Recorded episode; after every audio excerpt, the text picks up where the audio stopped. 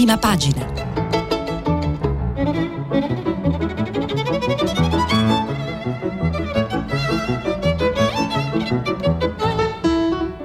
Questa settimana i giornali sono letti e commentati da Jacopo Iacoboni, giornalista politico della stampa. Per intervenire telefonate al numero verde 800 050 333. Sms e WhatsApp, anche vocali, al numero 335 56 34 296.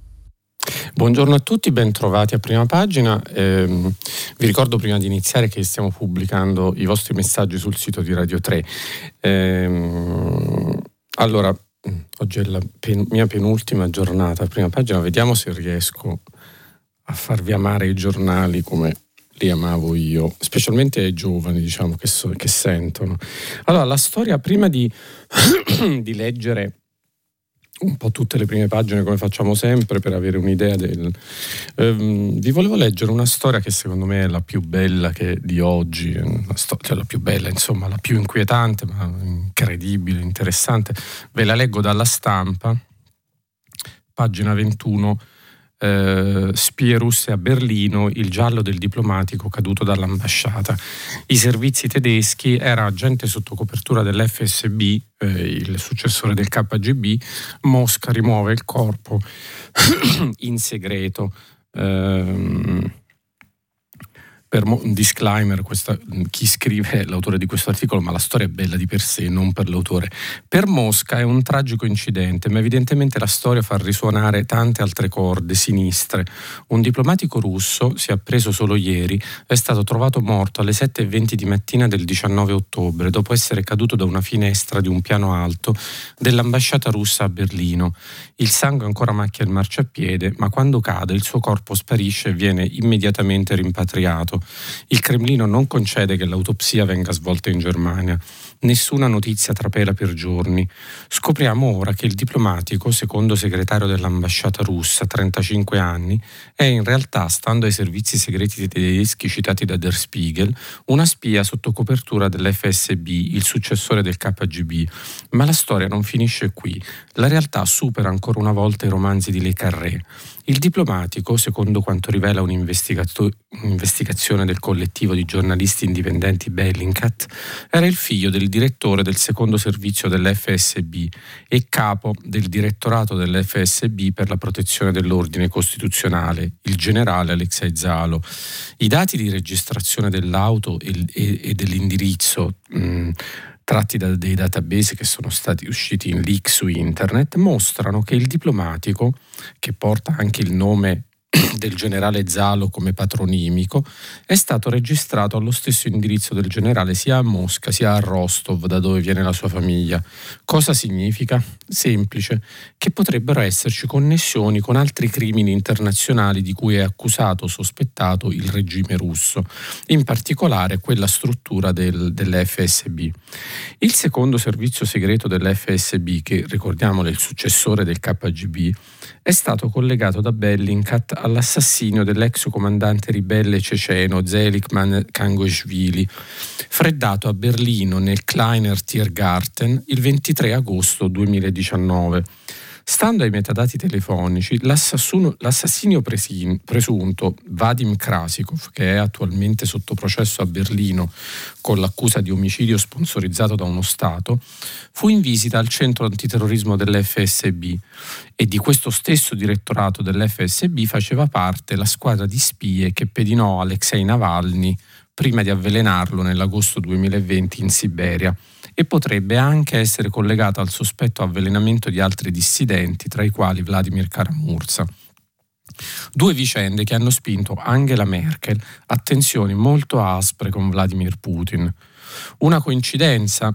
Berlino ancora una volta, come ai tempi di George Blake, forse la più grande spia doppio giochista della storia, passata dall'MI6 ai sovietici, la cui storia è narrata nel bellissimo libro di Steve Vogel, Tradimento a Berlino, sembra il set d'elezione di una spy story internazionale e di un circolo di spie russe che si sono mosse in Europa e indisturbate in Italia in questi anni.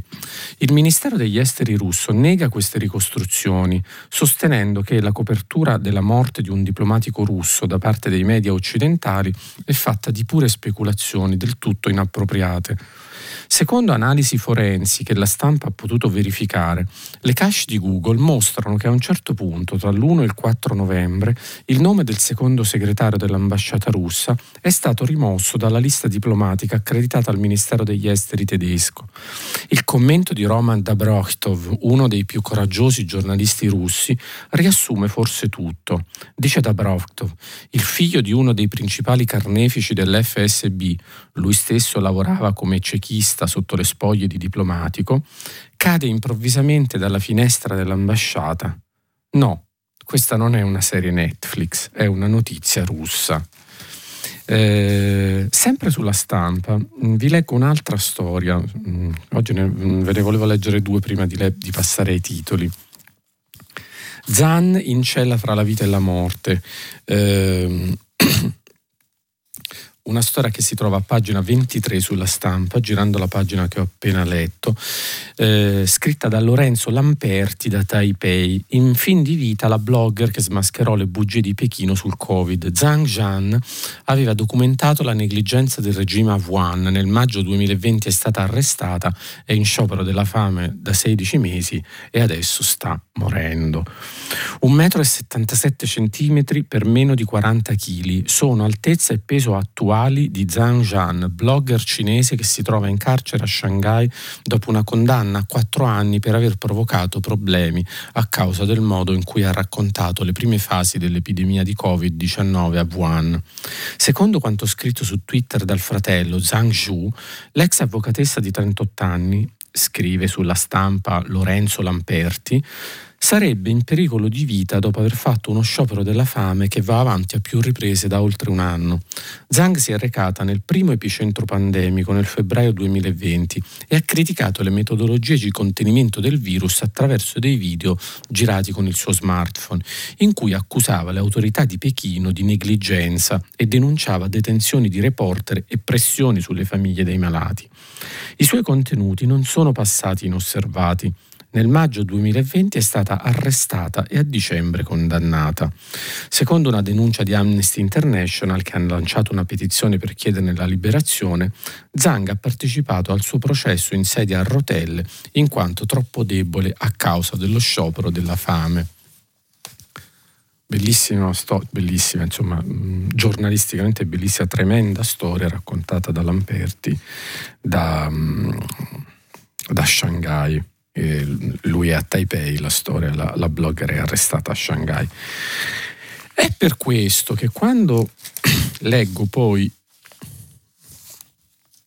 parole come quelle che vi sto per leggere, l'intervista di Aldo Cazzullo a D'Alema sul Corriere della Sera, pagina 14, intitolata Torna il finanziamento alla politica, alla sinistra serve un'ideologia, D'Alema fa tutta una serie di considerazioni eh, interessanti e intelligenti, come nel, nel suo stile, condivisibili o meno, ma poi a un certo punto mh, mm, si parla di Cina e Russia Biden non la convince, chiede Cazzullo. È suggestivo il messaggio neo-rooseveltiano incentrato sugli investimenti pubblici, che però è in contraddizione con il clima di guerra fredda instaurato verso la Cina. Un clima che può favorire il ritorno della destra a Washington, dice D'Alema. La Cina, gli obietta Cazzullo, non sta facendo molto per evitare una nuova guerra fredda. Cinque anni fa, dice D'Alema, la Cina era molto più aperta, ora si sta chiudendo. Si sente vittima di una controffensiva che colpisce i suoi interessi è una grande potenza che si sente aggredita, reagisce con una chiusura nazionalista. Anche dal punto di vista della violazione dei diritti umani stiamo ottenendo un risultato opposto. Eh, il G20, dice D'Alema, era nato per avere al tavolo anche i cinesi e i russi. Se non vengono diventa un G7 allargato. Se da una parte cresce il boicottaggio verso le imprese cinesi e il tentativo di isolare la Cina anche militarmente con l'accordo AUKUS sui sommergibili nucleari, dall'altra parte mi sembra difficile ottenere cooperazione sull'Afghanistan o un accordo sul clima. Non è così che funziona. Scelte difficili come azzerare le emissioni per un paese in piena crescita industriale si possono avere solo in un quadro di collaborazione che ora non c'è. Quale interesse può avere l'Europa a spingere Cina e Russia a coalizzarsi contro l'Occidente? Non lo so, la stessa cosa la, chiede, la chiederei a Zhang Zhan se sopravviverà alle carceri cinesi.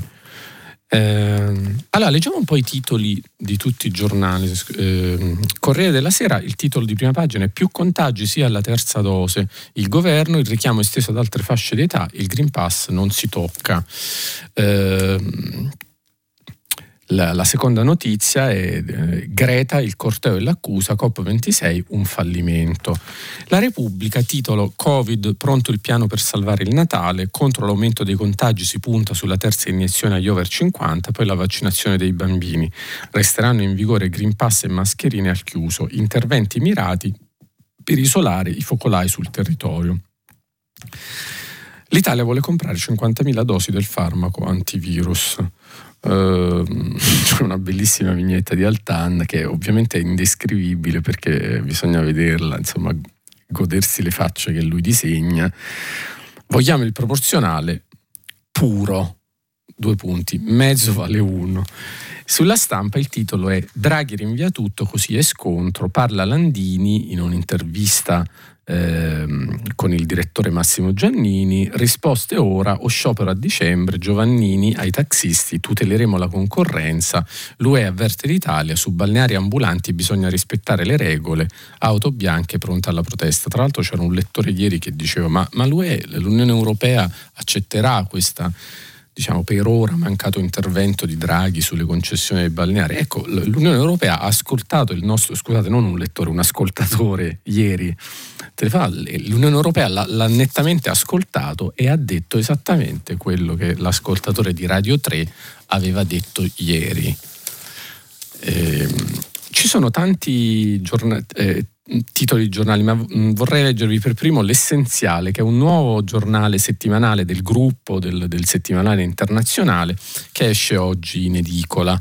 Eh, il primo numero, numero primo, anno primo. Chi frena la rivoluzione verde in Italia? In prima pagina c'è una grande vignetta, un disegno di zero calcare, dubbi confusi su un, pre- su un presente lacerato. Eh, il domani Solo le richieste radicali delle piazze possono scorrere davvero la politica. I primi risultati del vertice di Glasgow sono utili ma non lontanamente sufficienti a risolvere il problema. Il foglio, c'è un, eh, il titolo, diciamo, sono tutta una serie di articoli con nessun titolo che si impone davvero. Il primo titolo è però a Glasgow la foto del contropotere di Greta, ma le risposte non vanno chieste a lei. L'ambientalismo non è un giardino d'infanzia. Il manifesto, energie pulite, c'è una grande foto dei giovani eh, a Glasgow. A Glasgow una marea verde di giovani assedia la COP26 sull'orlo del fallimento, aprono il corteo agli indigeni dell'Amazzonia, vittime della deforestazione di Bolsonaro, allo sciopero dei Fridays for Future, l'ultimo appello per il clima, il premier inglese Johnson andati a scuola. Poi c'è un secondo titolo, Speranza, il ministro che dice allargare la terza dose. Eh, continuiamo a leggere tutte le prime pagine. La verità, l'epidemia dei non vaccinati è una bufala. Ecco i numeri, continuano a trattarci come bambini deficienti.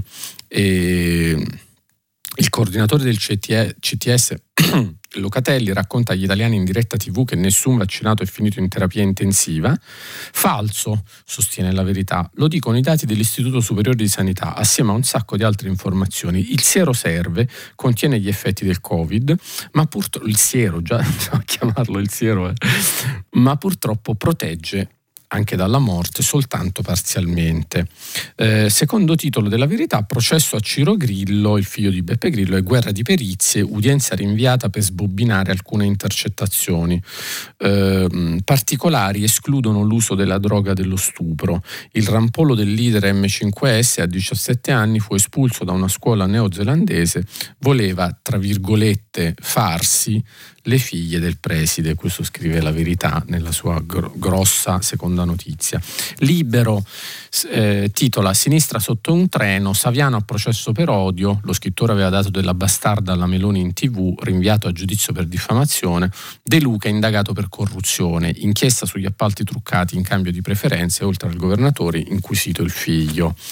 Ehm, No, mi fa ridere perché eh, vi leggo tutte queste prime pagine che ovviamente mh, da destra a sinistra hanno impostazioni totalmente diverse.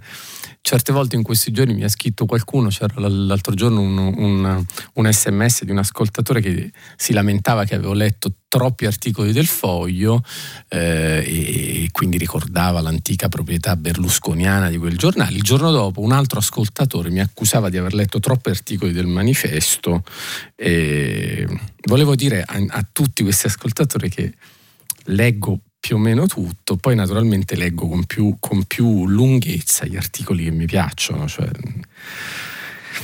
Saviano alla sbarra, il titolo anche il giornale, Odio radical chic, lo scrittore a giudizio per aver definito bastarda la Meloni l'ennesimo insulto di una sinistra aggressiva. Salerno sistema corrotto, i PM indagano su De Luca, seconda notizia, dogane, minenna nei guai tra donne, yacht e sprechi. Queste notizie eh, diciamo, sono riprese sul giornale. Il Fatto Quotidiano titola invece su Renzi. Ecco chi paga Renzi. Arabia, Benetton Company. I conti correnti 2,6 milioni in due anni al senatore di Italia Viva. Nella lista della, lista della spesa, nelle carte di Open, soldi un minister, da un ministero saudita, banche e un giornale coreano. La fondazione rimborsava hotel e cene anche con giornalisti. E c'è una lunga pagina pagina con anche intercettazioni su eh, questo processo alla Fondazione Open che verte sull'ipotesi di investigativa che in realtà fosse eh, un, un, finanziamento mascherato al, alla, all'allora PD, all'allora segretario corrente renziana, insomma dell'allora segretario del PD. E, allora, vediamo, partiamo un secondo da... Ci sono veramente tantissime cose, però leggiamole alla svelta e poi vediamo che tempo che c'è. C'è una bellissima intervista, bellissima veramente, intervista a Guido Alpa da, di Stefano Lorenzetto sul Corriere della Sera, pagina 29, il caso di Donna, manovra a tavolino, mai favori a Conte. Eh, di Donna che è considerato il, il, il mentore, di, mm, il giurista mentore di Conte, nega però di essere mentore. Gli, gli chiede Lorenzetto come conobbe Giuseppe Conte, era già assistente di diritto civile alla Sapienza quando vi arrivai nel 91. Non sono stato né il suo maestro né il suo mentore, abbiamo lavorato insieme a qualche pratica e scritto un libro a quattro mani, ma non è mai stato mio associato. I nobili Pasolini dall'Onda Onda gli diedero in affitto lo studio sopra il mio. Lo chiuse quando divenne premier. Mi sembrò un delitto perché lo stimo molto, è un finissimo giurista. Avete mai emesso fatture insieme? Si riferisce alla pratica affidataci da Rodotà, all'epoca garante per la privacy, in difesa del suo ufficio contro la RAI, o alla persecuzione delle Iene per dimostrare che ero nella commissione di un concorso vinto da Conte? Un assedio durato mesi. Una sera me le ritrovai appostate in aeroporto, nonostante all'ultimo momento avessi cambiato il volo Genova-Roma, a tutt'oggi non riesco a capire chi abbia potuto allertarle, però non risponde. Il miglior pregio di Conte è molto intelligente, è anche molto paziente e molto tenace. È il peggior difetto, non ha la percezione del tempo, arriva in ritardo agli appuntamenti perché si dimentica di caricare l'orologio. Eh, c'è una cosa è normale, gli chiede Lorenzetto, che Conte abbia presieduto due governi consecutivi di segno opposto. Alpa gli posi la stessa obiezione. Mi rispose che aveva un suo progetto da perseguire con entrambe le coalizioni. E qual era questo progetto? Scrive, eh, domanda Lorenzetto. Conte è profondamente religioso, è molto sensibile alla giustizia sociale, ai diritti fondamentali, alla tutela dei deboli. In loro vede l'immagine di Cristo, sostiene Alpa. Lei no? È veramente bravo, scusate Lorenzetto, nel senso che alterna questi due toni, il suo tono brutale e pratico e quello aulico delle, delle risposte. Lei no, con il tempo la mia religiosità è diventata laica, però anch'io mi sento vicino ai poveri, agli umili, agli immigrati. Poi si, parla, si passa a cose più terra-terra, tipo lo scandalo del, diciamo, dell'inchiesta di donna, poi vedremo come andrà questa inchiesta, come sempre, io sono sempre garantista mi interessa sempre la parte politica no, delle inchieste. Dalle carte emergerebbe che Di Donna, che è questo avvocato che, che, che, che è nel, nello studio, insomma, di, di, di, nello stesso studio ufficio di, Alpa, eh, e, sul quale c'è un'indagine che, che, un, che, riguarda una fornitura di mascherine cinesi all'epoca del, dell'inizio della pandemia del Covid, domanda Lorenzetto, dalle carte emergerebbe che Di Donna avrebbe incontrato nello studio Alpa un imprenditore, un generale della finanza per una fornitura di mascherine. In realtà è un generale de, della finanza e poi dei servizi segreti. Non conosco le persone citate, dice Alpa, l'equivoco nascerà dal fatto che i nostri uffici sono ubicati nello stesso edificio. Ne ha chiesto conto a Di Donna. Certo, sono tutte cose non vere, ha risposto. Ha assistito questo imprenditore, il quale una settimana dopo avergli conferito l'incarico gliel'ha revocato.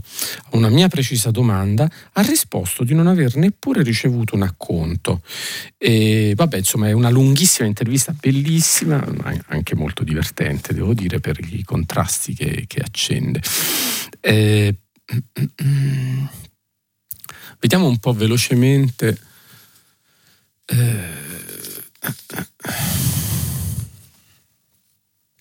sul Corriere a pagina 17 si parla dell'inchiesta sulla fondazione Open di Matteo Renzi. Caso Open, la sfilata dei big in procura, Bersani, Renzi voleva tagliarci le radici, eh, scrive un articolo di Claudio Bozza, intendeva scalare il PD anche con la raccolta di fondi, c'è stata una... una, una eh,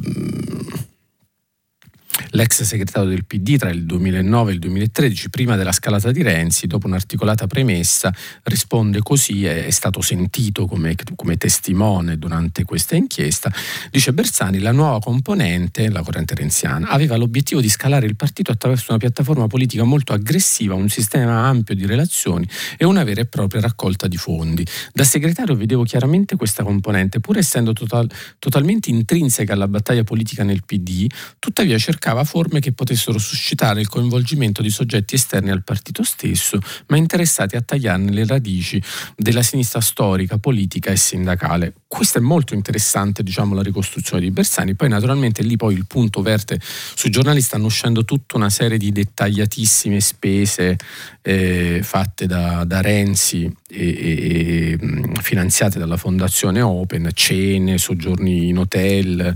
Eh, naturalmente Renzi dice che sono, gli vanno a scrutare nella privacy e che sono tutte attività diciamo, legate appunto alla fondazione. Per i PM invece l'ipotesi è che la fondazione fosse un'articolazione articolazione impropria sostanzialmente del partito e quindi diciamo questo configurerebbe un reato. Vediamo poi come, come andrà. Naturalmente come sempre queste inchieste, al di là poi del, del, della cosa giudiziaria, sono sempre...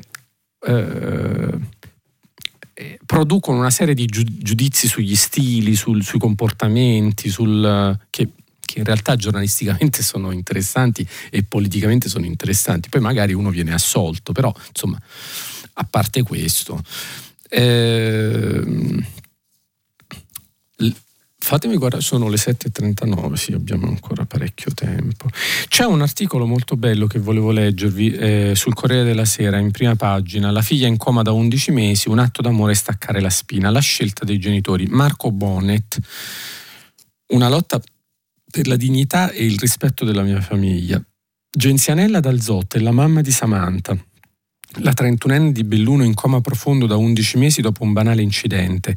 Il giudice ha deciso che il papà della ragazza sarà amministratore di sostegno e potrà staccare la spina. Un atto d'amore. Lei avrebbe voluto così.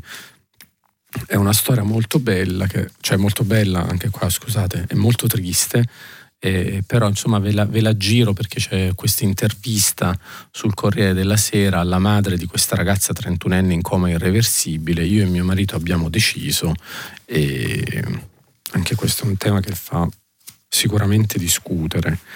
Eh, io comprendo, ovviamente mi guardo bene dal, dal giudicare questi signori, anzi li comprendo totalmente. E,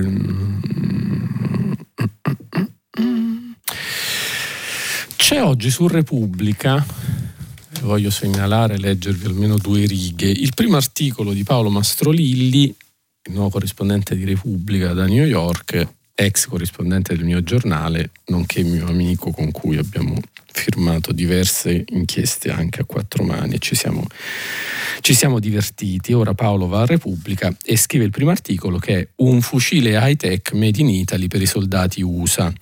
Un nuovo fucile d'assalto per l'esercito americano con l'anima tecnologica italiana. Siamo ormai a un passo perché la Beretta con la sua cordata è in finale per ottenere la commessa che dovrebbe essere decisa entro gennaio.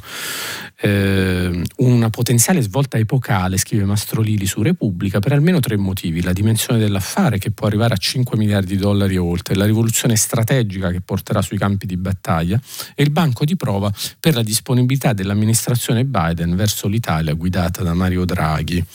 E, eh, beh, bellissimo, sarebbe da leggere mm, a lungo, però insomma io vi rimando alla lettura dell'articolo perché voglio leggervi anche altre cose.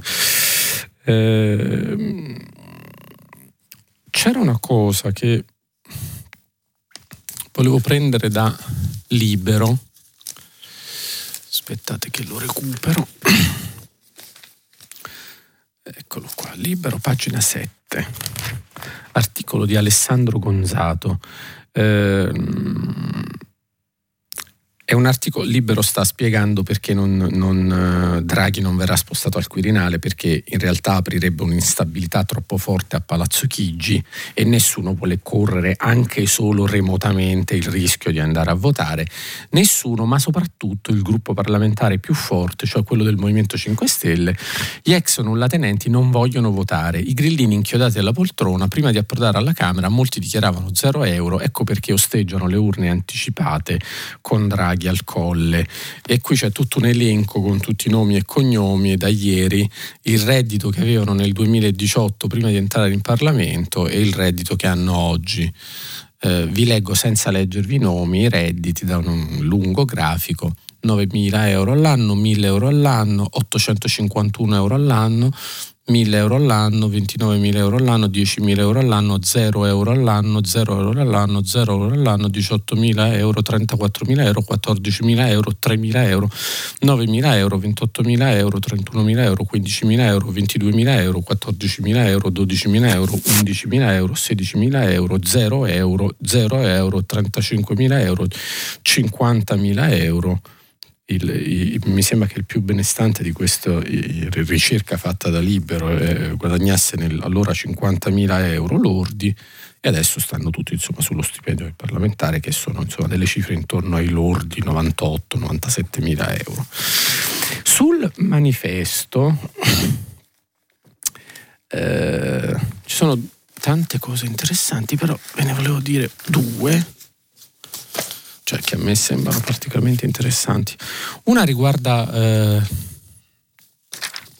c'è una bella intervista a pagina 10 fatta da Simone Pieranni all'antropologa Veronica Barassi, eh, che ha scritto un libro I figli dell'algoritmo, il volto domestico della sorveglianza, e, cioè, si parla di tantissime cose molto interessanti, soprattutto dei dati, l'utilizzo da parte delle piattaforme tecnologiche dei dati. Che fine fanno questi dati? Come sapete che insomma, da anni che ci si, insomma, si lavora su, questo, su, questa questione anche in rapporto alla politica, proprio all'uso improprio oppure all'esfiltrazione a volte illegale dei dati, pensate solo diciamo, a Cambridge Analytica, Facebook, Trump e l'ascesa dei populisti. Che fine fanno questi dati? È una domanda da 100 milioni di dollari, anche quando si prova a capire, come ho fatto negli ultimi sei anni, dove finiscono i dati dei bambini raccolti sui social, ho provato a capirlo analizzando le privacy policy, le richieste di brevetti, seguendo le notizie su scandali di piattaforme specifiche. Ci sono delle certezze, ad esempio che le compagnie condividono i dati anche quando non lo dicono.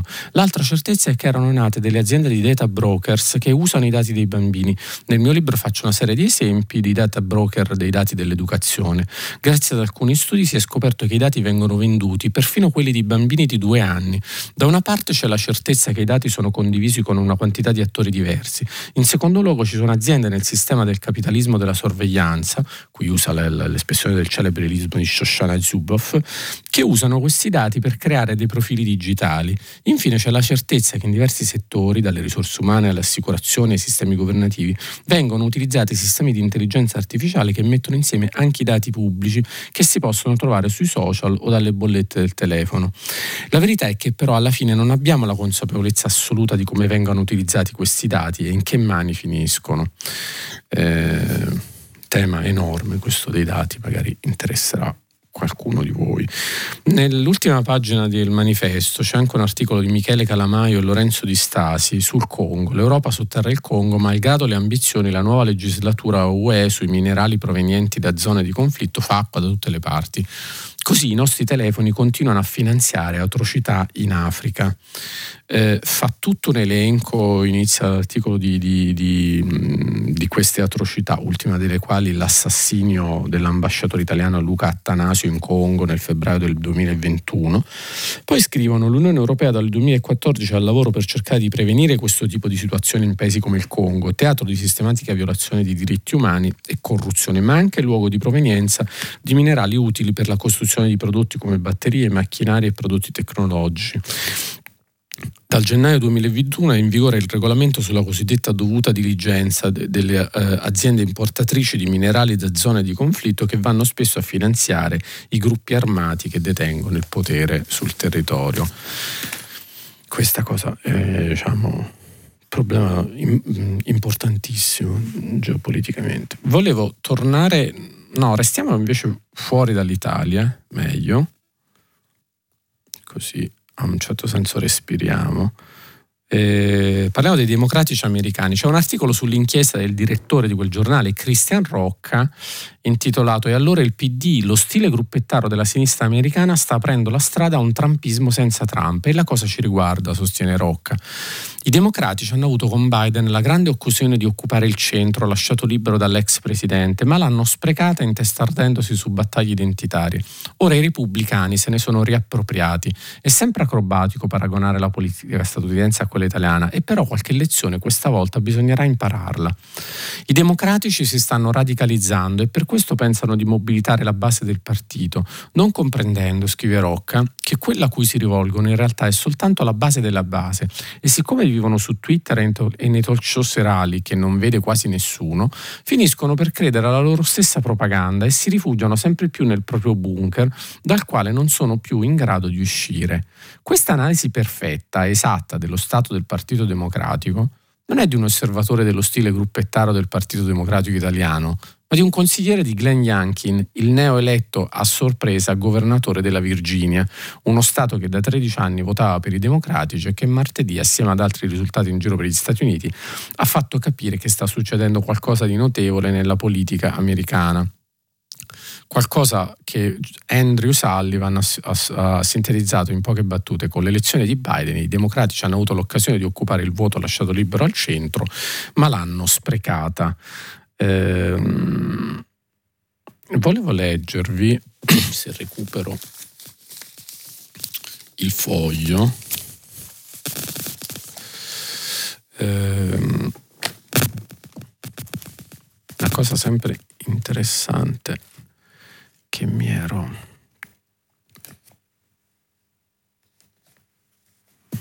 che mi ero appuntato eh, sempre sui, sui, democratici americani, eh, una stessa cosa scrive Paola Peduzzi sul foglio La, la sveglia anti-walk e il Partito Democratico, se non vuoi perdere per sempre, torna al centro, firmato eh, New York Times. E, insomma, e, e, anche l'Economist dice qualcosa di, di, di simile. Um, sul foglio girando pagina c'è un articolo di Guido Vitiello sul tema del così la fine del potere del maschio bianco etero cela venature terroristiche. Dietro alle filastrocche intersezionali il nulla. Eh, Vitiello fa una politica insomma contro il, il, il tu, tu, non tanto insomma, il pensiero intersezionale, intersezionale o femminista, ma quanto eh, diciamo, la retorica del, del eh, la nuova aggressività diciamo, del, del, dell'intellettualmente e del politicamente corretto. E, eh, anche questa seconda bestia dice, è stata allevata nelle università eh, non prussiane ma nordamericane e importate con la stessa dabbenaggine con cui i giovani russi si erano fatti mandare eh, casse di Hegel che invecchiando sarebbero diventate casse di Marx. A loro volta però in questo concitato import-export delle idee gli americani si sono approvvigionati in Francia e forse possiamo decodificare la nostra filastrocca intersezionale con l'aiuto di un vecchio pamphlet di due francesi maschi bianchi cis che non sapevano ancora di essere Luc Ferry e Alain Renault il 68 pensiero, dedicato alle fortune di Derrida, Lacan, Bourdieu e Foucault. Se per ascoltare e valutare il discorso dell'altro bisogna chiarirne prima di tutto l'identità, sino a che punto bisogna giungere per scoprire, per fargli confessare quella identità? È sufficiente svelare la sua collocazione di classe? E perché non le sue origini etniche? Insomma, dove esattamente passa la linea di confine che la genealogia, nella sua volontà di squalificare a priori il discorso dell'altro, non può valicare? In che cosa, ad esempio, sarebbe più legittimo giudicare il discorso degli altri in funzione della loro posizione di classe piuttosto che in funzione della loro origine eh, etnica? Tutto questo sarebbe terroristico e disumanizzante. Eh, Vitiello sta citando qui ehm, Ferrier Renault. Altro tema molto interessante. Sono le 7.51, quindi abbiamo ancora un po' di tempo. Mm, volevo leggervi di, di, due cose. Una di Francesco Bonazzi su Se ritrovo la verità parla di Greta in maniera estremamente critica. L'aumento del CO2 provocherà stupri di massa, omicidi e guerre. Se non riduciamo le emissioni di CO2 e non fermiamo il cambiamento climatico, dilagheranno le violenze di gruppo, i saccheggi e le guerre. Questa, ultima, questa l'ultima delirante profezia di Roger Hallam, scrive Francesco Bonazzi, il cofondatore del gruppo ambientalista Extinction Rebellion, attivo anche in Italia. Ehm nonché uno dei leader mondiali del movimento che si muove alle spalle di Greta Thunberg, praticando l'azione diretta. Ieri, per esempio, alcuni suoi attivisti sono entrati nelle redazioni di giornali e tv italiane per consegnare personalmente le fosche profezie del barbuto Rogers e sedersi pacificamente all'ingresso. L'importante messaggio è stato consegnato direttamente all'ingresso di Sky, Repubblica Stampa, Corriere della Sera, Fatto Quotidiano e di alcune radio. E e Bonazzi lo, lo, lo chiama delirio green. Diciamo, insomma, si hanno tutte le opinioni del caso. Volevo leggervi sul post, il quotidiano online, un articolo molto interessante di Massimo Mantellini eh, che parla del nuovo, del nuovo ehm, del cambiamento di nome di Facebook, no? che ovviamente potrà sembrare in effetti a mio giudizio lo è, un'operazione di whitewashing dopo tutti gli scandali. E, ehm, però, però, Mantellini fa tutta una, una serie di, di, interessanti critiche su, sulla visione che c'è dietro questa idea di, di, di Mark Zuckerberg. Uh, il fondatore di Facebook, scrive Mantellini, ha spiegato che per immaginare un domani in equilibrio fra applicazioni digitali e vita reale, sarà necessario accordarsi su uno standard. L'idea è sacrosanta e del resto inevitabile. Più si penserà a un mondo ampio e inclusivo e più sarà necessario accordarsi su un linguaggio comune che le aziende fondatrici del metaverso dovranno accettare. La rete internet, del resto, e alla quale in molte interviste Zuckerberg si è riferito come esempio da seguire, è nata e cresciuta così, standard tecnologici e libero accesso. Qui però il punto di debolezza del progetto è davvero grande. Internet è nata non per concertazione aziendale, ma nonostante i progetti egemoni delle aziende tecnologiche del tempo. L'idea di metaverso immaginata da Facebook, Epic e altri soggetti disposti oggi a investire miliardi in questa nuova Internet assomiglia ter- diciamo che, che, crei uno standard collet- diciamo comune, collettivo no? tra, tra, tra grandi aziende tecnologiche, assomiglia terribilmente all'idea di internet che avevano CompuServe o America Online o anche la stessa Microsoft all'inizio degli anni 90, un'idea rapidamente fallita di fronte a una contraddizione molto evidente. Gli standard servono alle persone, non alle aziende, nascono dalla periferia e non dal centro. Un ipotetico metaverso, se mai nascerà, difficilmente potrà essere immaginato da Facebook, non dipenderà dai suoi soldi, non terrà conto dell'etica digitale che quella o un'altra azienda tecnologica sarà in grado di produrre. Gli interessi aziendali e gli standard spesso non vanno d'accordo tra loro. Eh, volevo leggervi altre cose che mi ero segnato, vediamo se ritrovo l'essenziale. Però prima di arrivare all'essenziale, bellissimo questo titolo del nuovo giornale perché c'è, eh, volevo leggervi anche una cosetta di sport. C'è il foglio sportivo, cioè nella, la copertina firmata da Roberto Perrone che dice la stracittadina è tornata a camminare, cioè il derby di Milano, Milan e Inter sono ripartite come la città, tra Ibra e Geco si decide lo scudetto come cantava Celentano. E qua però vi direi, belli del foglio, non si decide solo tra Milano e Inter, vi ricordo che la capolista è il Napoli di Osimen. E, e quindi per ora salutate la capolista. Ecco, sull'essenziale invece mh, mm, ci sono due cose che vi leggo rapidamente, sì abbiamo ancora qualche minutino. Una, un dato su Venezia, pagina 12 sull'essenziale, c'è sale l'acqua intorno a Venezia, rispetto allo scorso secolo le alte maree nella laguna sono più che raddoppiate. E, mm, è incredibile, un, insomma un dato che io non conoscevo, però eh, insomma mose o non mose, a prescindere da questa questione. Invece c'è sul pagina 21 del, nella, nella, nella, nella, parte diciamo, delle opinioni, dell'essenziale, c'è un, non so se sarà una rubrica di Claudia Durastanti, scrittrice, che è intitolato Diario della settimana, il ritorno della stagione dei maglioni storti sotto gli impermeabili. Ve ne leggo due, due pezzetti slegati perché è fatto giorno per giorno, lunedì, martedì, mercoledì, un settimanale. Ehm, un diario come questo è un esperimento istantaneo sulla fusione del tempo collettivo con quello interiore, su quanto si allineano bene i margini e cosa resta fuori. Forse penso alla zona morta, perché il discorso sul linguaggio inclusivo, anche qui ritorniamo alla questione che si è svolta in questi giorni sui principali quotidiani italiani, mi ha stremata. Dalla zona morta all'iperspazio, sempre più spesso la scomparsa e morte di alcune parole mi procura gioia, crea dei buchi neri in cui una persona inizia a immaginarsi altre cose. Invece la conclusione di questo, di questo, diario, molto personale, venerdì, ho due poesie che mi aiutano a superare l'avvento del fine settimana o in generale il precipitarsi delle festività natalizie, un evento al rallentatore che dura circa due mesi e si è già messo in moto, una è fresca e malinconica e non potrebbe essere altrimenti, dato che l'ha scritta Franco Ara e mi fa male al cuore anche solo dire come si chiama, dunque non lo farò.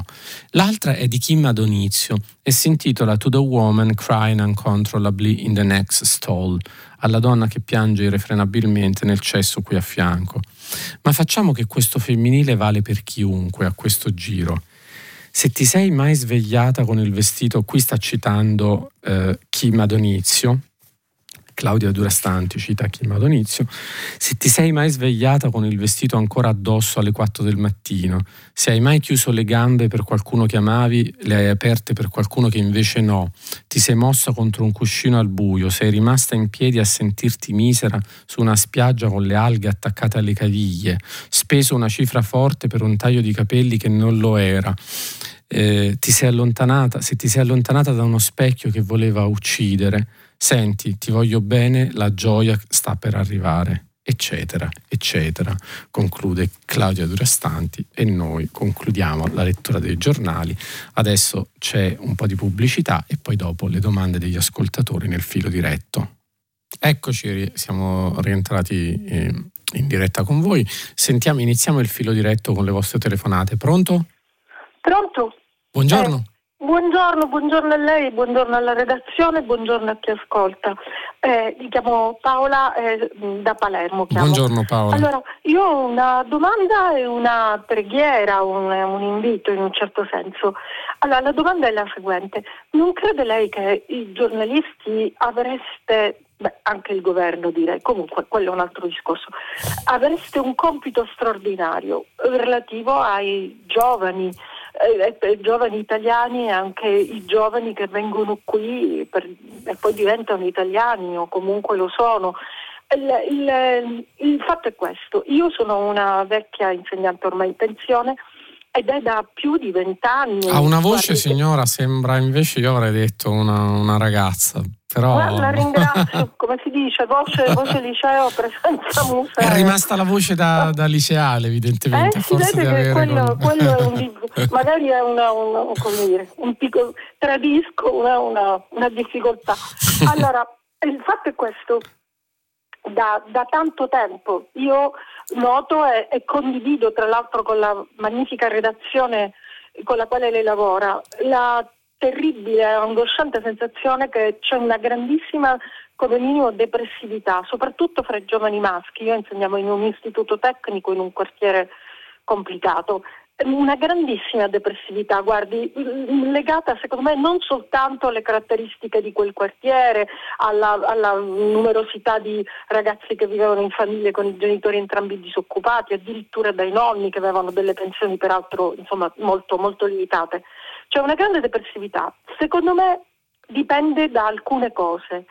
Io mi ricordo che eh, secondo me il giornale La Repubblica è cresciuto quando è nato con la sua attenzione sui giovani, da vari punti di vista, quali erano i tempi eh, del, dei movimenti politici, extraparlamentari, c'era Giorgio Bocca, c'era una grandissima attenzione. Io ricordo ancora l'incipit dell'editoriale di Scalfari all'indomani della manifestazione del 12 marzo del 77, che iniziava dicendo abbiamo indubbiamente la gioventù più vitale e vivace d'Europa. Eh, tutto questo è finito come è finito con delle tragedie che secondo me sono state anche male elaborate e con una grande, eh, una, una, una, veramente l'eterogenesi dei fini perché quella generazione che inneggiava al divertimento, alla, alla, non volere il lavoro fisso, si è visto spadellare, scoperchiare da parte di chi eh, l'economia la gestisce, la flessibilità, la riduzione, la delocalizzazione, la globalizzazione, tutto quanto. Ma io credo che oltre che questo, quello che è accaduto è che veramente in Italia non c'è stata più un'attenzione a quello che davvero accade, perché in mezzo a questa depressività io credo che ci siano delle straordinarie risorse che cercano carsicamente di darsi da fare. Ci sono un sacco di ragazzi che fanno un sacco di cose belle, ma non le racconta nessuno. E per esempio questa grandissima attenzione alle manifestazioni Novax, no, no, no, no Green, non questo, no quello alle quali guardi io sono attenta perché tra l'altro ho per fortuna pochissimi ma ho dei giovani ragazzi a cui tengo molto che sono coinvolti in questo. E, e per il lavoro che faccio, che ho fatto ho, impongo un ascolto, una pausa, un'attenzione. Ma pur tuttavia francamente le dico eh, comincio ad avere veramente un senso di profonda insofferenza. E, sì. e penso che a fronte della massiccia adesione dei ragazzi ai vaccini. Ma perché caschi? E perché non si dice che questo paese che è tanto strambo, sconcomellato col debito, insomma mi sembra che alla fine dei conti siamo quelli che ci siamo messi meglio, che con tutto quel tributo di morti iniziale, però noi mi sembra che non siamo messi peggio di tanti, cosa che non è che mi, mi rallegra eh, perché vorrei che ne uscissimo fuori tutti, penso agli africani, agli asiatici, agli, agli americani del sud che non hanno i vaccini, però dico perché non lo raccontiamo? Ancora una cosa, sì, sì, sì. guardi, io sono stata una, sono una gran bastian contraria.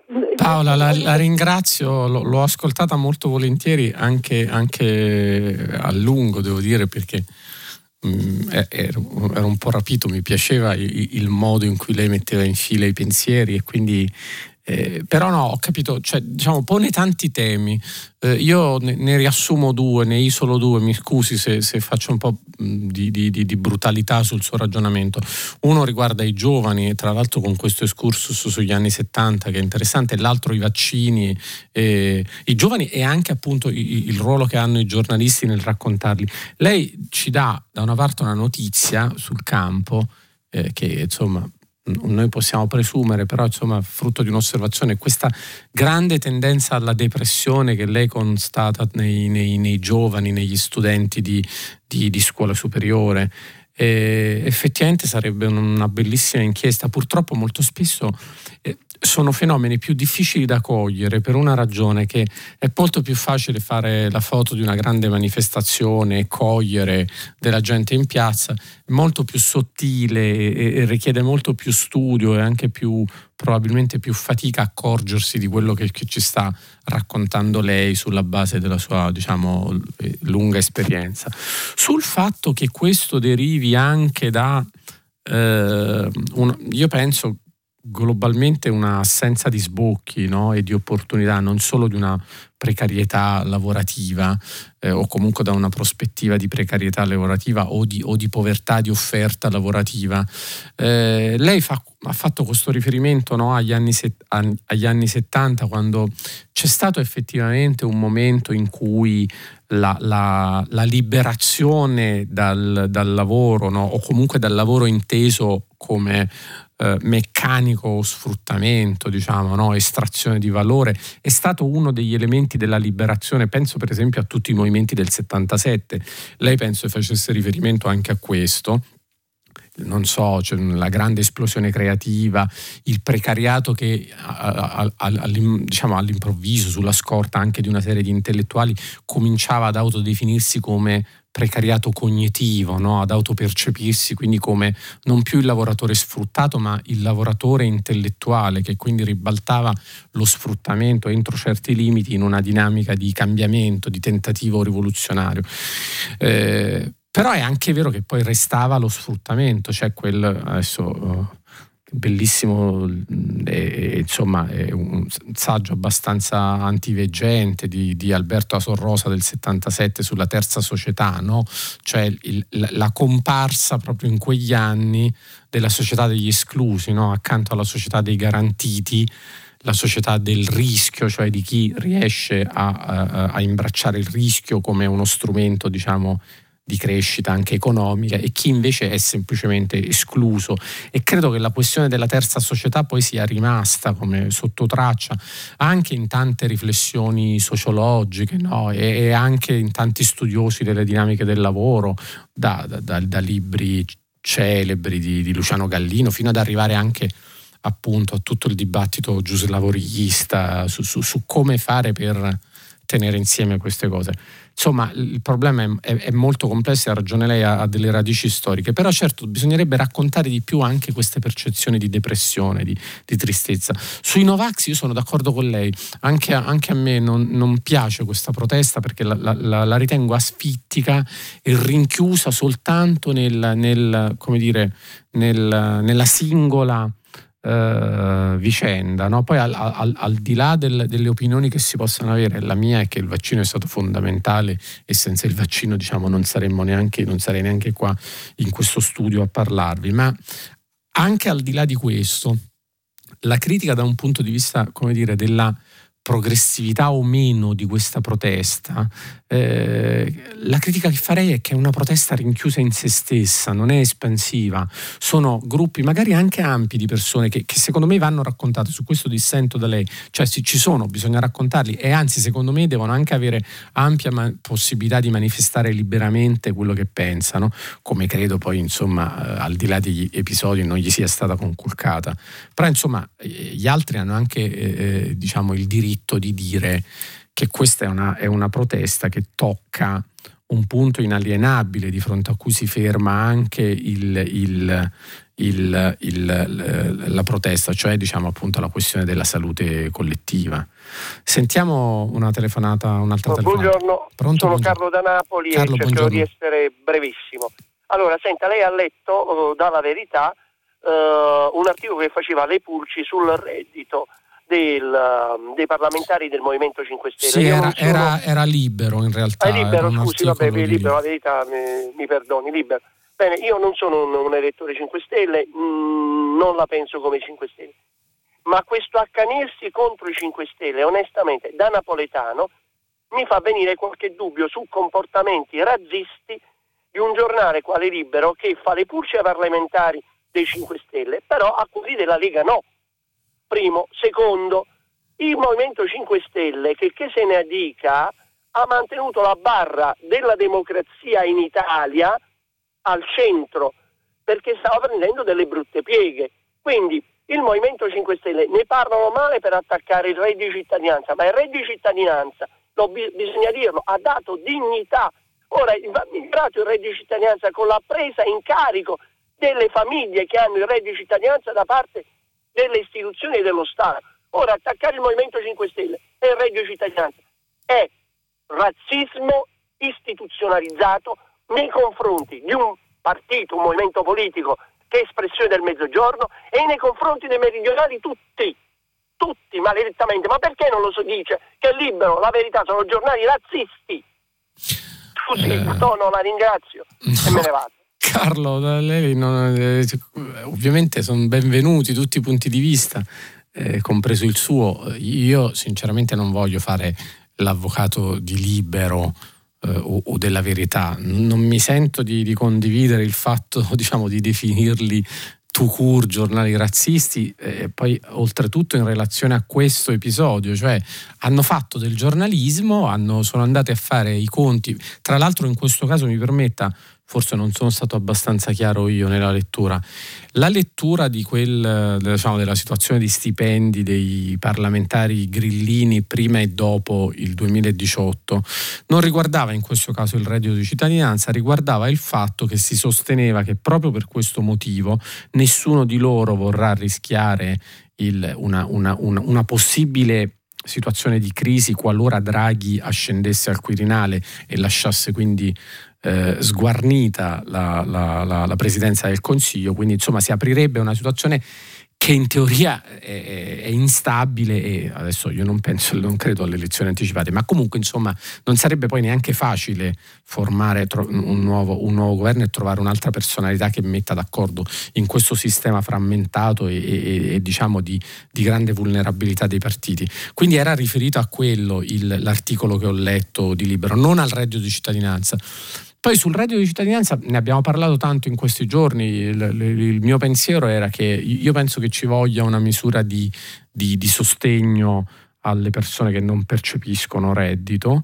E credo che vada completamente ripensata questa perché non ha funzionato eh, al di là degli scandali, no? perché adesso stanno emergendo eh, tante truffe, ma devo dire anche numericamente importante eh, adesso l'entità, non è più il caso singolo di quello che ha la Ferrari e, e, poi viene beccato a percepire il reddito di cittadinanza. Mi, mi, colpisce di più quanto siano numericamente tante sul, sul, sul, sull'insieme dei controlli che stanno facendo. Quindi evidentemente non ha funzionato proprio il, il, il meccanismo dei controlli. Eh, e poi credo che non abbia neanche tanto funzionato il legame con il lavoro, no? tutta la storia dei navigator, tutto il, il, il fatto che diciamo, sembra non esserci stata una grande eh, diciamo, comunica, eh, comunicazione tra i due vasi, reddito di cittadinanza e ricerca di un nuovo lavoro. Su, sul, sul, fatto che sia razzista, lei, lei, ha definito il Movimento 5 Stelle molto interessantemente espressione del Sud.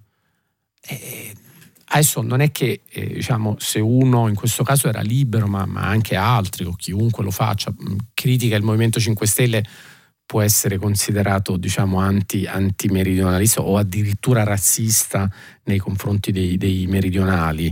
Eh, io sinceramente non penso che la si possa mettere in questi termini, mentre però invece è interessante che lei lo, lo presenta quasi come partito espressione del Sud, un partito del Sud. Questo forse è vero, mi, mi ci faccia pensare. Eh, sentiamo un'altra telefonata. Pronto? Pronto? Buongiorno. Sì, buongiorno, sono Maria Grazia e chiamo da Milano. Buongiorno Maria Grazia. Buongiorno. Il problema che di cui vorrei che lei parlasse è il rapporto tra il cittadino e la pubblica amministrazione da quando esiste lo SPID, ormai è ridotto praticamente solo a un rapporto tramite SPID dal primo ottobre. E mentre questo viene fatto passare come una grossa innovazione, un passo in avanti, un miglioramento, per me non lo è per niente, eh, perché perlomeno realizzato come adesso, eh, sul piano dell'uguaglianza dei cittadini e della libertà dei cittadini si è fatto un passo indietro, nel senso che uno deve essere obbligato ad avere un PC, ad avere un cellulare anche un buon cellulare perché se no non può caricare le app, la banca, il batte la pesca. E tutto questo non è possibile, non tutti hanno i mezzi per procurarsi questi cellulari o, o, PC e comunque anche possono non saperli usare bene, bisogna saperli usare molto bene, se no non si riesce a collegarsi per niente, dovevano lasciare aperto qualche altro canale, se no si è costretti a ricorrere a mediatori vari che sì. siano esperti di informatica o che sia il commercialista sedere o che sia il, il CAF, il patronato e tutto con dei costi notevoli. Quindi secondo me è un passo indietro e bisognerebbe intervenire. Un esempio banale, per esempio io per poter parlare con l'INPS, perché ho un lavoratore domestico per pochissime ore settimanali, io per comunicare variazioni di orario, variazioni, non, non, sono assolutamente riuscita con lo speed che pure mi sono pre- procurata eh, a comunicare, è una complicazione incredibile, comincia a accendere, non sa su che mm, viene la schermata, non sa da che parte cliccare, cominciano a dirle che gli chiedono la password, l'account, il nome utente, la password non va bene, la fanno cambiare, insinuano che l'essere è dimenticata, deve ricominciare da capo, insomma sembra di vivere in una commedia di di Michele Se, tragicommedia, è diventato veramente una cosa demenziale secondo me. Quindi basterebbe che qualche canale rimanesse aperto. Comunque per una fascia di popolazione, diciamo pure eh, sopra i 50. No, ma ho capito signora, ho capito benissimo. È una cosa incredibile.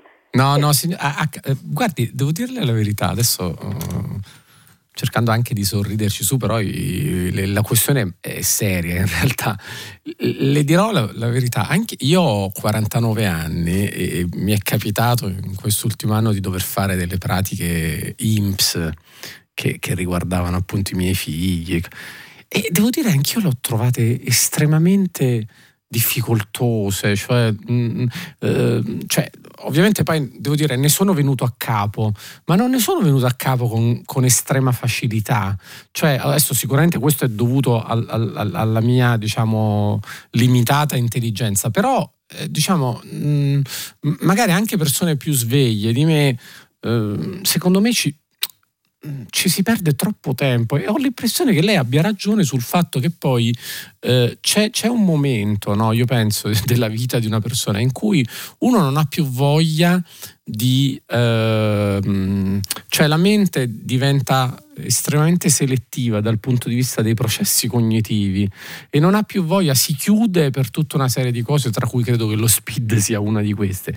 Detto questo, capisco benissimo i, i vantaggi e diciamo la, la, la eh, la semplificazione che produce in linea teorica diciamo, un accesso digitale ai servizi della pubblica amministrazione.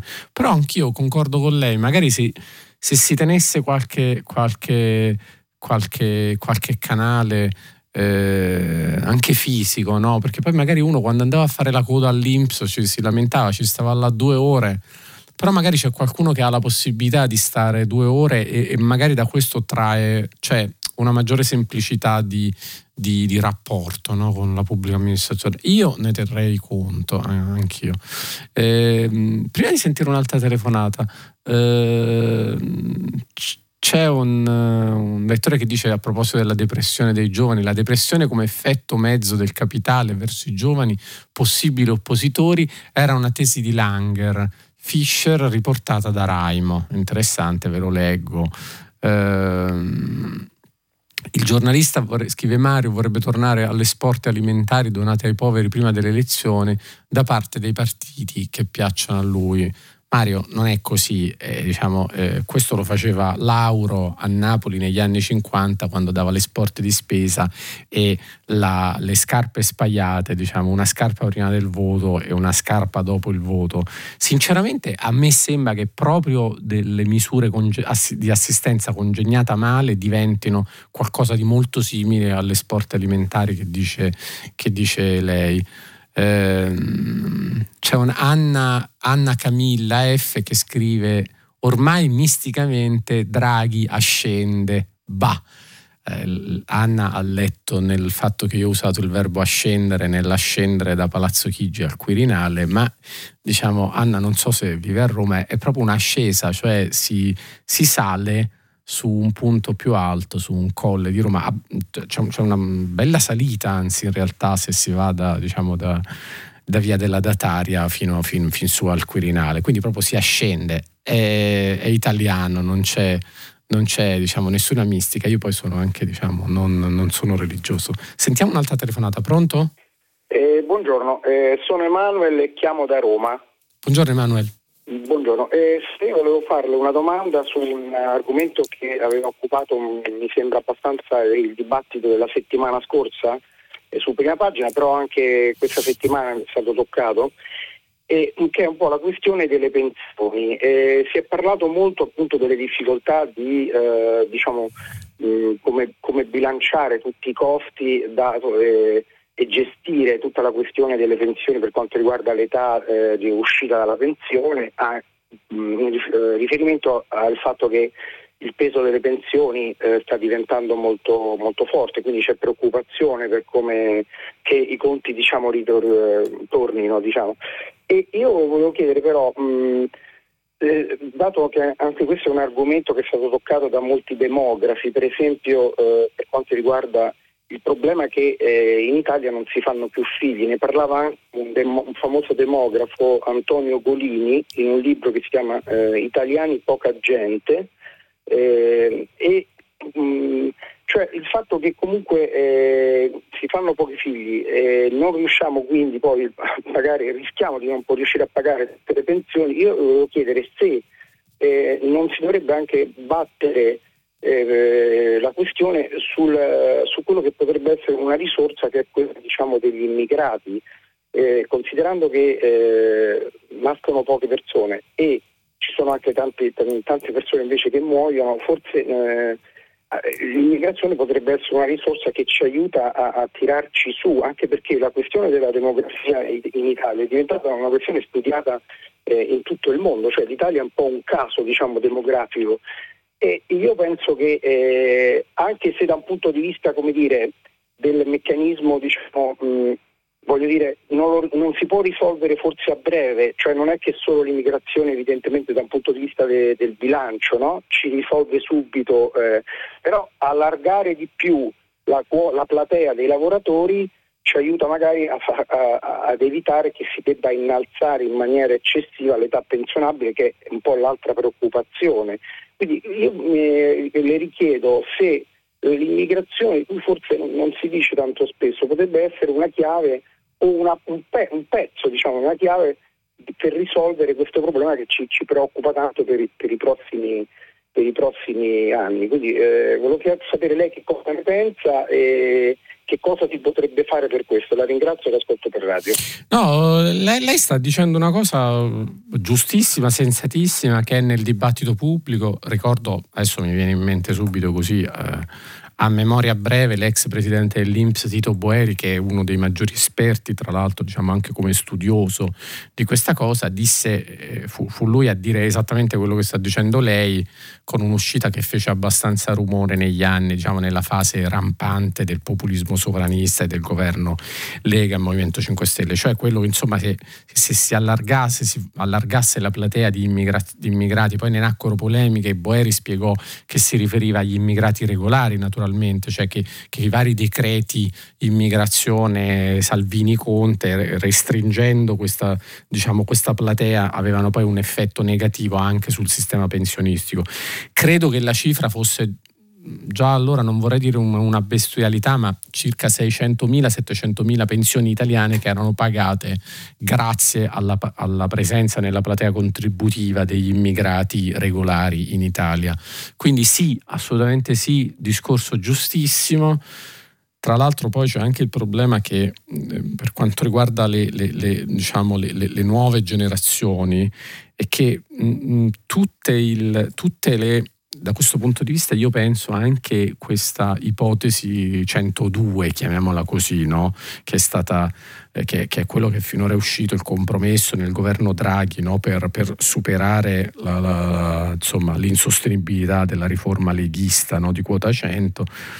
E però credo che anche qua il problema sia che che si va sempre a incidere sulle stesse generazioni no? di quota 100, cioè eh, si, si, si, rende complicatissimo il sistema, incom- incomprensibile più. Gli esperti dicono che praticamente una famiglia senza un consulente non ne verrebbe mai a capo neanche per sapere i tempi certi, quindi c'è proprio un, un grande problema di, di complicazione e, tra l'altro questo costa anche alle imprese perché a volte non riescono a pianificare le uscite, oltre a costare alle famiglie e a chi, e a chi eh, c'è chi pensa che una soluzione un po' più semplice, anche se forse è un taglio, come dire, più, cioè è una soluzione drastica, diciamo, che, che taglia il nodo gordiano, sarebbe fare mo- molto semplice, anti- anticipare l'entrata in vigore de- del, del, del, sistema contributivo e, e e, e, e, dare una flessibilità diciamo, no? al, al, al, a, a, chi è in uscita, no? con, con, con un, magari con una finestra di anni. Adesso insomma poi si può discutere, non sono un tecnico, ma tanto alla fine la finestra è sempre quella poi su cui si andrebbe a incidere 62, 66, 67 anni, ecco più o meno. E questo forse almeno renderebbe comprensibile, perché io penso che, che creare sempre questi, questi, scaloni alla fine va sempre a danno, come, come mi sembra anche il suo ragionamento diceva, del, del, del, delle nuove generazioni. E, e, quindi sì, insomma, concludendo sugli immigrati, per fare però quello che lei e, e anche sinceramente Tito Boeri auspicano, mi sembra che il primo presupposto non è pensionistico, ma è proprio di politiche migratorie, cioè bisognerebbe eh, stabilire una buona volta che cosa fare degli immigrati che stanno. Non stiamo parlando neanche qui, attenzione, della questione dei barconi che arrivano Stiamo parlando di immigrati che stanno in fatica di regolarizzazione, cioè di persone che, che, dei, del, insomma, che, che già sono regolarmente all'opera e, e però eh, fanno fatica a entrare in questo sistema. Non so come si potrebbe risolvere. Io credo che fino a che c'è mezzo Parlamento in mano a, a, a forze populiste la questione è, è, è difficile e va oltre la, la, la, diciamo, la cosa specifica delle, delle riforme, della riforma delle pensioni, riguarda proprio che idea di società abbiamo. Sentiamo un'altra telefonata, pronto? Sì, pronto, sono Alessandra da Mestre. Buongiorno Alessandra. Buongiorno. Dunque, io volevo eh, porre una questione molto più terra-terra, che però eh, potrebbe avere delle, delle risonanze. Allora, eh, qui a, a Venezia no, impazza in questi giorni una foto eh, dove si vedono questi barconi pieni dei famosi banchi a rotelle. Ora i banchi che vanno al macero. Sì.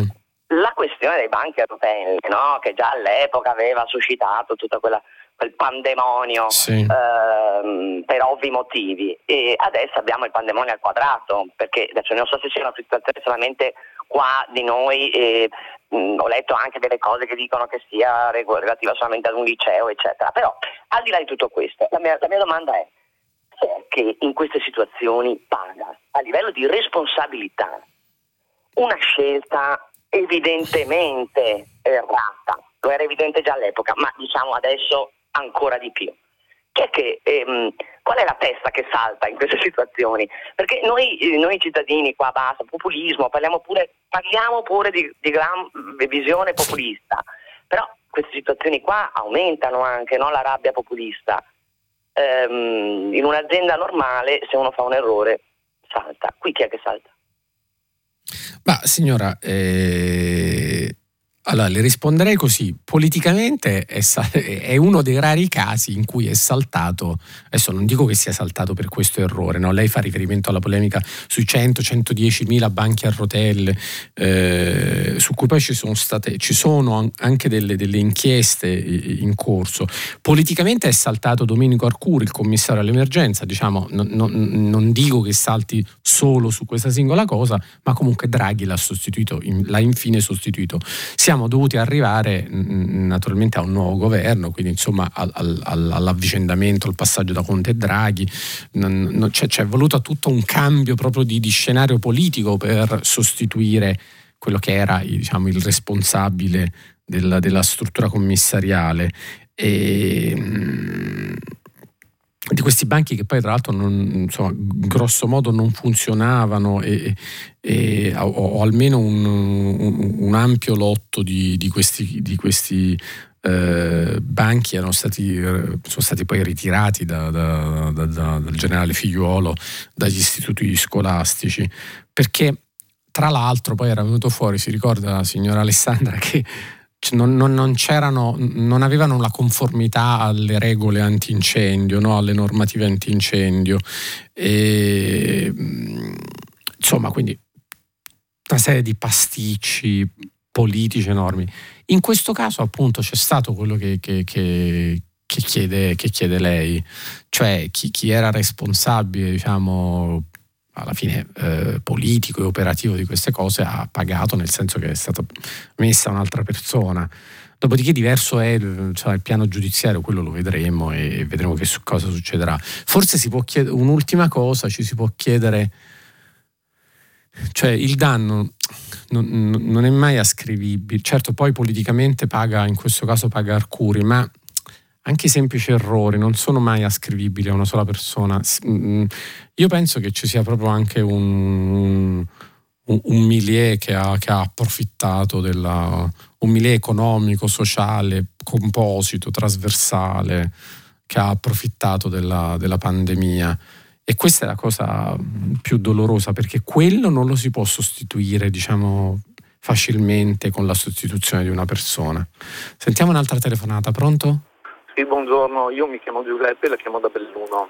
Buongiorno. Eh, senta, io volevo intervenire sulla questione IMPG-INPS. Eh. Allora, questa settimana, prima pagina, ha dato giustamente rilievo alla truffa eh, relativa ai, ai, ai, falsi percettori del, del, reddito di cittadinanza. Sì. Ora io sono dell'idea che la questione IMPG-INPS, cioè della cassa dei giornalisti, non è certo una truffa, e però è davvero uno scandalo del quale eh, devo dire che il mondo della stampa o non ne parla o quando ne parla ne parla con un evidente imbarazzo, ad eccezione forse del bell'articolo dell'altro giorno di Luciano Capone sul foglio. Eh, perché vede, eh, cioè, eh, noi qui siamo all'interno di un, di, un, di un, momento storico in cui abbiamo parlato per settimane del, di, del passaggio da quota 100 a 102 o a 104 e poi scopriamo che la Cassa dei giornalisti ha applicato al proprio interno quota, se non vado errato, 87 con contributi eh, diciamo così virtuali per 5 anni, insomma un debito oggi di 250 milioni di euro all'anno che, eh, del quale se ne fa carico in virtù del recente provvedimento l'Inps, cioè tutti coloro che hanno pagato regolarmente i contributi INPS. Ecco, io credo che davvero su questo occorrerebbe fare una riflessione perché a me pare francamente che siamo sa, al, al, al, vecchio adagio che io riassumo in questo modo, no? cioè, quando, quando, la mucca è da mungere è mia e quando è da sfamare eh, è di tutti. Ecco. No, allora... Ehm Grazie mi, del, della domanda e della questione, ci dà l'opportunità di parlare di una cosa. Io eh, avevo un po' evitato questo argomento per non essere, diciamo, autoreferenziale, dice, però accetto volentieri la, sua, la, sua, la, la questione che lei pone. Eh, da una parte sì, diciamo, viene salvato l'IMPG, no? Adesso non voglio nemmeno fare il difensore dell'IMPG perché poi mh, mm, sembrerebbe che faccio diciamo, una difesa corporativa e non, non, non, c'è niente di più lontano da, da, da me o dalla mia idea. Però io le, le, suggerisco di aggiungere a questa considerazione, a questa critica che le fa, anche un altro tipo di valutazione. In tutti gli anni, gli ultimi anni, no, le, le, aziende editoriali hanno... Mh, hanno ottenuto nel corso degli anni dai vari governi, quindi non è neanche una questione che riguarda appunto un singolo governo, una serie di stati di crisi che, eh, che hanno consentito eh, l'uscita di eh, X numero di giornalisti e con, con, con, eh, con, una serie di ammortizzatori sociali costati non meno, credo, di mezzo miliardo, anzi forse anche qualcosa in più. Eh, il, il, problema è che però eh, tutto questo è avvenuto sulle casse dell'IMPG se questo non fosse avvenuto, che cosa sarebbe successo? Naturalmente non voglio fare la storia con i se, però è un panorama auspicabile, un, un, uno stato in cui uh, una serie di aziende editoriali vanno in estrema difficoltà, non voglio dire falliscono, ma insomma eh, per un sovraccarico diciamo, eh, di, di, di, costo del lavoro rispetto ai ricavi e ai guadagni di quelle imprese.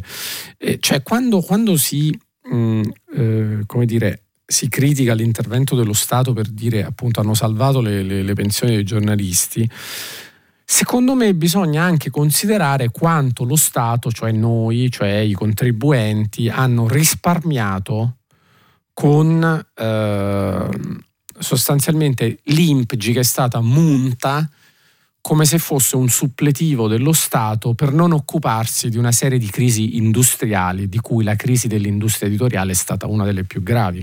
Adesso lei mi dirà, adesso scusi, faccio, faccio le due parti in causa, però potrebbe legittimamente dirmi, ok, però se c'è un settore che industrialmente va in crisi, non si deve perché bisogna intervenire.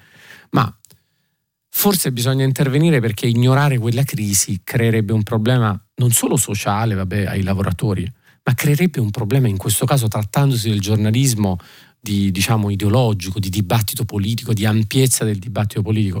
Ci auguriamo un paese in cui falliscano imprese editoriali? Io no, non me lo auguro. E grazie comunque davvero di questa questione. Adesso ci fermiamo qui e lasciamo la linea al giornale radio. Vi ricordo che potete riascoltarci sul sito di Radio 3 o sull'app Rai Play Radio. Eh, io sono Jacopo Jacoboni e domani ci vedremo per, ci sentiremo per un'ultima eh, giornata.